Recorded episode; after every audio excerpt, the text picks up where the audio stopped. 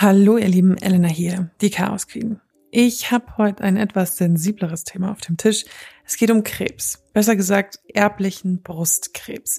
Wenn das für euch ein triggerndes Thema ist, was ich vollkommen verstehe übrigens, könnt ihr gerne hier abschalten. Ich werde über die BRCA1 und BRCA2 Mutationen sprechen. Ich werde aber auch über meine eigene Familie sprechen. Ich werde darüber sprechen, was Angelina Jolie damit zu tun hat, no joke. Und Sarah Kops vom BRCA-Netzwerk wird uns ihre ganz persönliche Geschichte erzählen.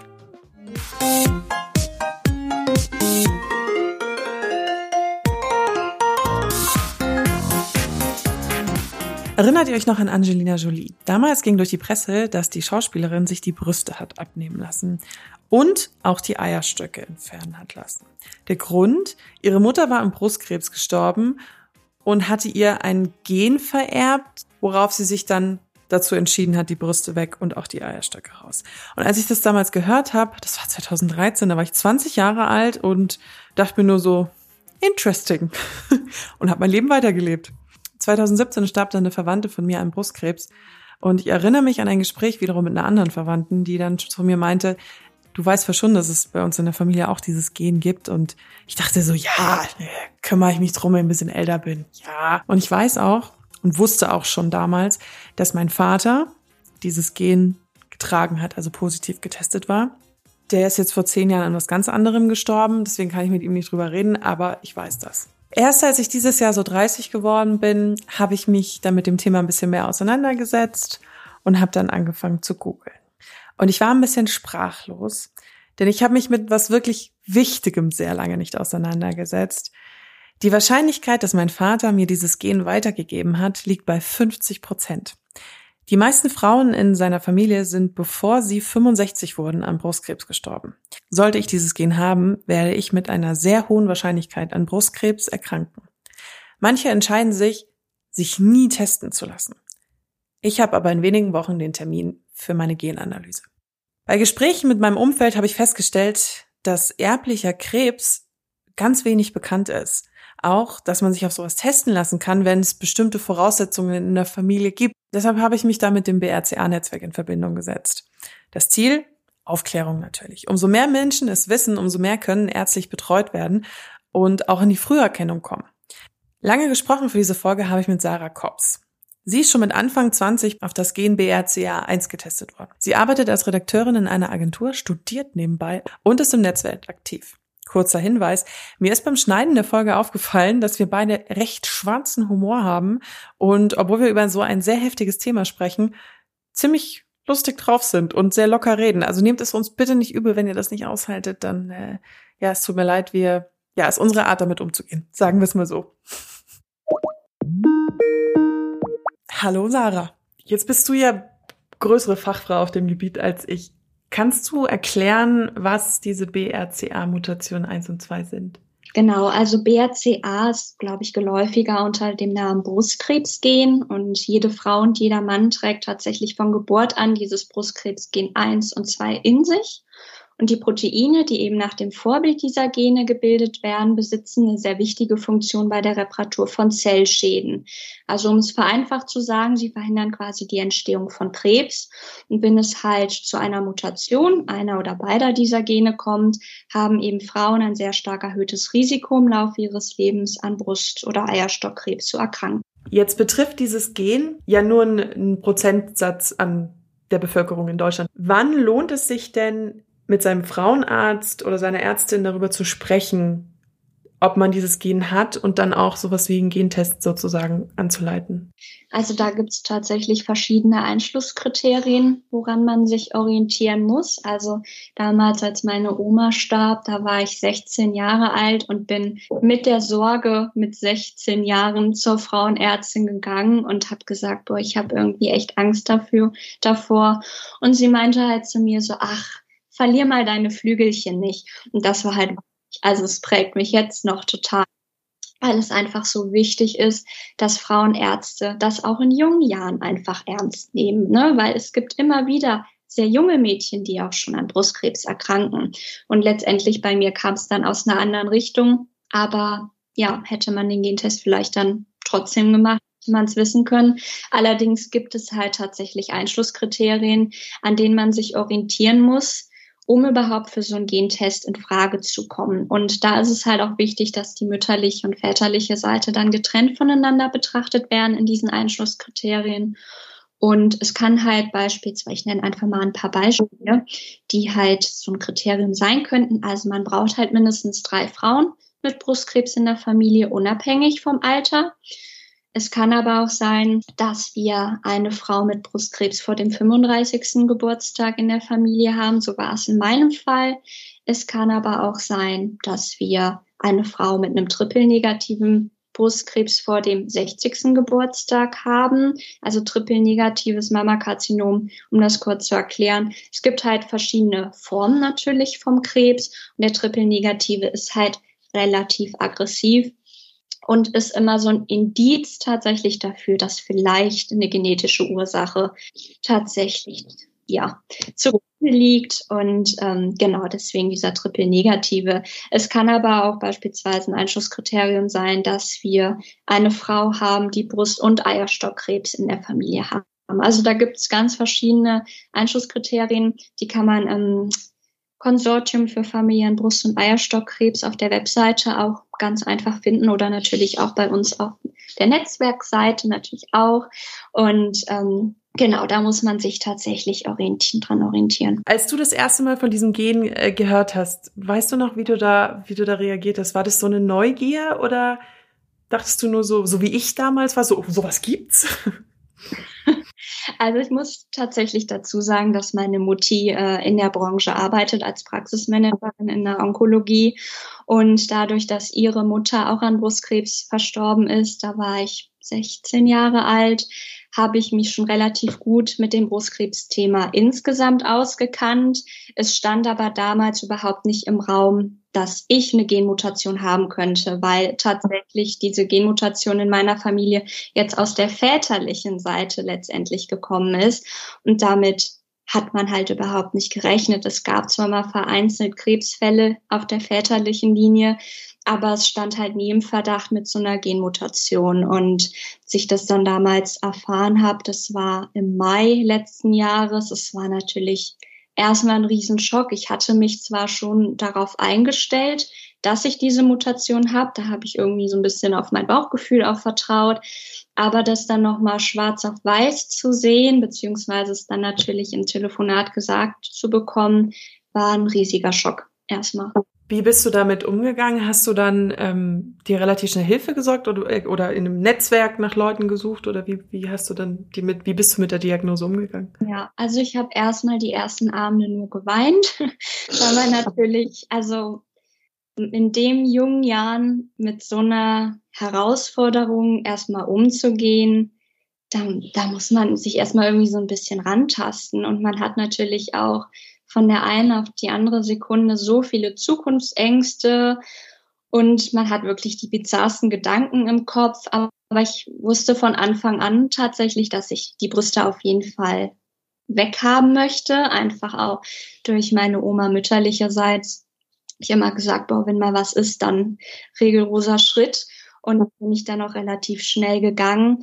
Aber nachdem erstmal so der erste Schock verdaut war, habe ich natürlich auch mal recherchiert und bin das Thema auch direkt angegangen tatsächlich. Und bin jetzt seit Anfang des Jahres, beziehungsweise im Frühjahr, bin ich im BRCA-Netzwerk aktiv, einfach aus dem Grund, weil meine Cousine sehr, sehr jung an Brustkrebs erkrankt ist und habe damals halt gesagt, okay, wenn das irgendwie alles gut überstanden ist, dann möchte ich auf jeden Fall auch anderen Frauen helfen. Und so bin ich dann im Frühjahr ins Netzwerk gekommen und habe mir jetzt, ja, ist jetzt genau fast ein Jahr her, wo ich die Mastektomie habe machen lassen. Das ist jetzt auch eine sehr persönliche Frage, du musst sie nicht beantworten. Willst du dir die Brüste auch wieder aufbauen lassen? Ich habe sie mir direkt in der OP bauen lassen, genau, ja. Also ähm, es gibt halt verschiedene Möglichkeiten, wie man so eine Brust rekonstruieren kann. Wenn man sagt, okay, ich möchte meine Brüste nicht verlieren. Und ich meine, ich war damals 24 geworden, da konnte ich mir nicht vorstellen, komplett ohne Brüste weiterzuleben für den Rest meines Lebens. Und für mich war aber auch klar, also es gibt die Möglichkeit, das mit Implantaten aufbauen zu lassen oder halt mit Eigengewebe. Und beim Eingewebe ist es halt so, dass man natürlich mehr Narben letztendlich auch hat, ob man sich, ja, das Eingewebe, ob das aus dem Bauch genommen wird oder aus dem Rücken oder es gibt halt verschiedene Möglichkeiten, wo man das Gewebe dann herholen kann. Da sind halt so viele Narben und gerade bei mir wäre es wahrscheinlich auch der Bauch geworden und das wäre ein riesiger Bauchschnitt gewesen und mit 24 konnte ich echt getrost auf so eine riesige Narbe verzichten. Und Implantate waren für mich dann irgendwie so eine sehr smarte Lösung. Und war eigentlich von Anfang an klar, dass ich mich auch für die entscheide, weil meine Cousine und dann auch ihre Mutter, also meine Tante, haben sich beide mit Implantaten die Brüste rekonstruieren lassen. Und es ist ein super schönes Ergebnis geworden, wo ich gesagt habe, okay, boah, das, das will ich aber auch haben. Ne? Es gibt ja auch Frauen, die sich für den anderen Weg entscheiden. Ähm, der besteht ja dann aus, also ich würde es mal als intensivere Vorsorge bezeichnen. Das bedeutet, dass man wie oft kontrolliert wird. Genau. Also bei der intensive Vorsorge ist es so, dass man einmal im Jahr ein Brust-MRT bekommt. Ne? Da geht es also einmal in die Röhre und zweimal jährlich, also halbjährlich im Abstand, dann ein Brustultraschall macht um einfach engmaschig zu kontrollieren, wenn dann was gefunden wird, dass man natürlich auch möglichst frühzeitig agieren kann. Die Mutationen ähm, haben aber ja auch einen Zusammenhang mit Eierstockkrebs. Jetzt kannst du mich immer korrigieren, wenn ich was Falsches sage. es gibt ja auch eine Wahrscheinlichkeit, an Eierstockkrebs zu erkranken. Ähm, genau. Das äh, Risiko ist quasi gratis dazu. Also ist super. Es ist eine, ist eine, hervorragende, ist eine hervorragende Packung. Ähm, ja. Weil das ist, das beinhaltet ja auch dieses wahnsinnig große Thema Kinder bekommen. Ähm, ja. Wie hast du dich da entschieden, aktuell mit deinen wirklich jungen Jahren?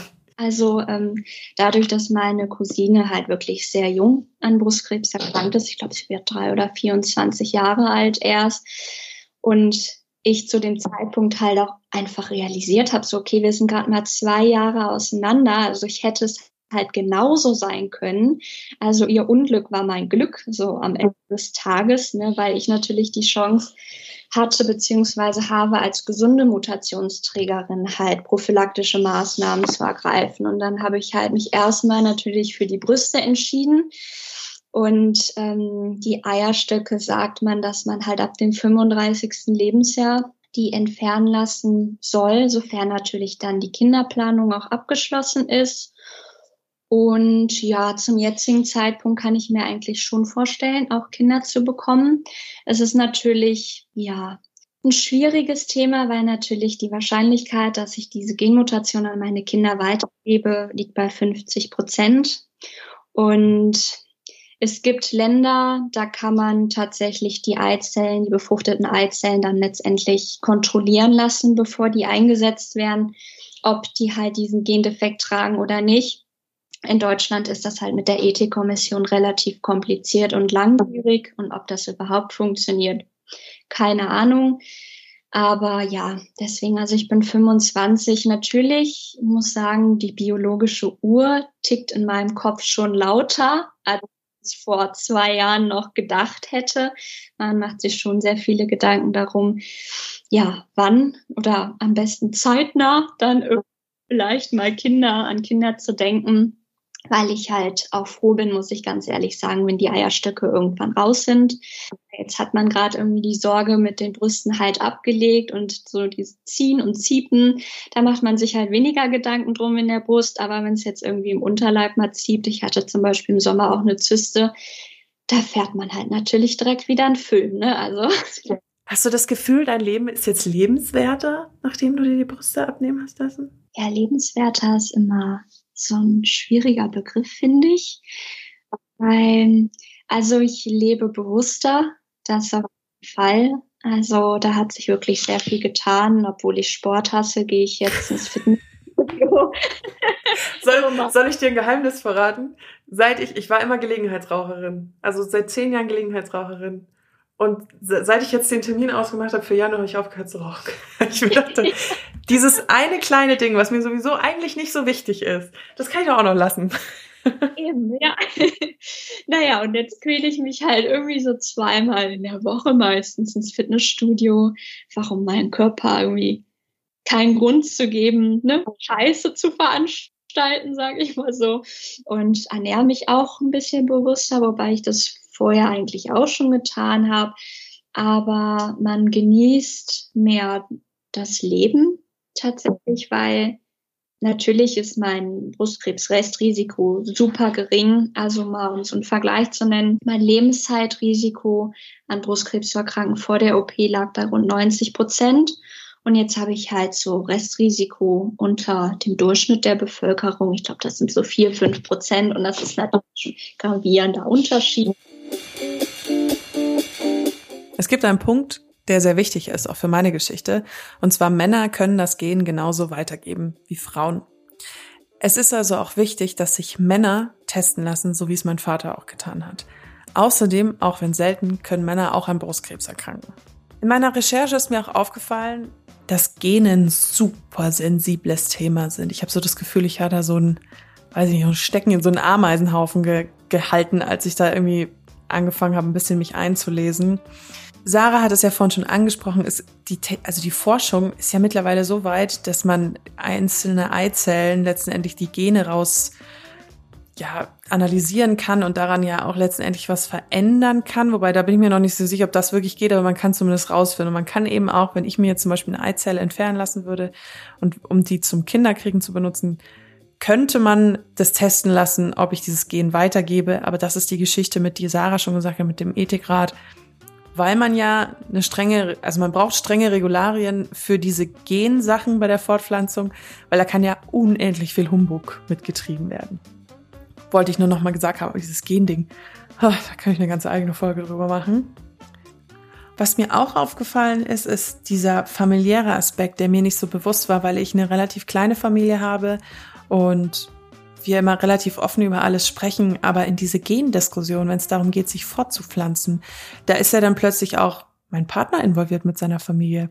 Da sind meine Geschwister involviert mit ihren Partnern. Da sind Cousinen, Cousins. Das ist ja nicht nur so, dass wenn eine Person sich dann hinstellt und sagt, oh ja, ich hab's, die anderen so, äh, ja, aber hallo?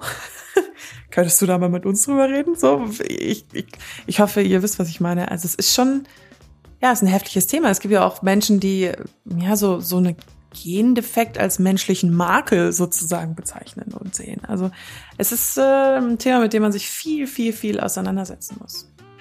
Was allerdings wenig bekannt ist und was auch mir auch lange nicht bewusst war, ist, dass die BRCA-Mutation ist nicht die einzige erbliche Krebsmutation. Es ist zwar einer der bekanntesten, aber wer zum Beispiel viel Prostatakrebs in der Familie hat, Darm- und Magenkrebs und auch schwarzen Hautkrebs, der sollte ein bisschen spitze Ohren bekommen und sich vielleicht einmal mit der Familie eben unterhalten das auch immer so stimmt. Ganz oft erzählen Opas und Omas ja auch immer nicht so ganz, woran sie jetzt wirklich erkrankt sind. Die gute Nachkriegs- oder Kriegsgeneration und dann eben auch mit ähm, einem Arzt oder einer Ärztin sprechen, aber sich da auch nicht abwimmeln lassen, weil wie Sarah auch so schön erzählt hat, man kann da auch an schlecht informierte Mediziner, Medizinerinnen gelangen, was mir ehrlich gesagt auch schon passiert zu dem Thema.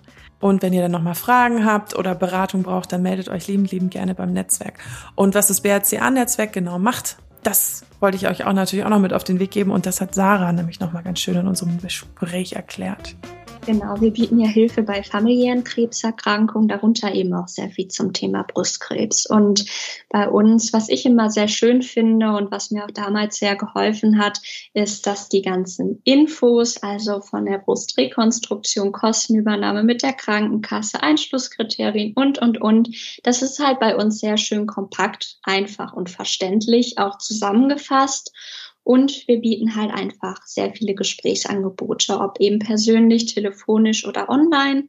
Und ich bin eben sehr viel bei den Online-Gesprächskreisen dabei, habe meistens so Themen wie prophylaktische Operation, Kommunikation im Alltag, also wie sage ich Familie, Freunden, sage ich vielleicht auch meinem Chef oder meiner Chefin.